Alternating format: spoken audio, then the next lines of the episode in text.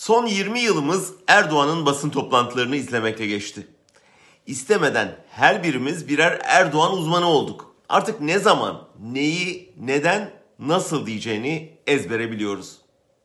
Dün herkes ondan salgında tam kapanma ihtimali, yeni kısıtlamalar, ülkenin risk haritası, çocuklara yüz yüze eğitim, esnafa destek gibi konularda açıklama beklerken lafa darbe anayasası, Gezi Parkı, 15 Temmuz, felaket tellallarına karşı bayrak ve ezan etrafında birleşme ihtiyacı falan diye başlayınca tamam dedik. Yine destek falan yok. Kötü haber geliyor. Nitekim bu uzun girizgahtan sonra mevzuya geldi ve bütün memleket kıpkırmızı oldu. Fedakarlık yine size düştü. Hafta sonu sokak yasak, para marada yok dedi özetle. Eh ben şehir şehir gezip kongre salonlarını lebalep doldurdum. Her gittiğim yerde salgını yaydım. Siz bana uymayın, kurallara uyun diyemezdi ya.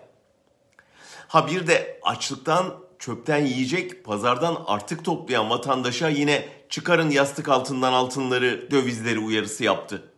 O arada yabancı yatırımcıyı da Türkiye'ye çağırdı. Birisi Erdoğan'a birkaç ayda bir Merkez Bankası Başkanı'nın değiştirildiği, her gün hukukun çiğnendiği bir ülkeye yatırımcı değil, turist bile gelmeyeceğini söylemeli. Nitekim geçen hafta Alman Die Welt gazetesinde yayınlanan bir haber yabancı yatırımcının niyetini gözler önüne serdi.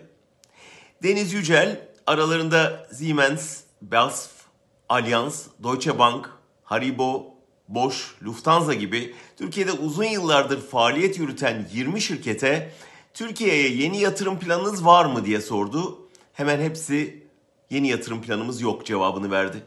Alman şirketleri tahmin edebileceğiniz nedenlerle insan hakları, temel hak ve özgürlükler, yargı bağımsızlığı gibi konularda yorum yapmaktan çekiniyorlar. Ancak haberden Volkswagen'ın geçen yaz Manisa'da kurmayı planladığı fabrikadan vazgeçme kararının tamamen siyasi nedenlerle alındığını da öğreniyoruz. Dış minnaklar yatırım kararı verirken duyduğuna değil, gördüğüne inanıyor çünkü.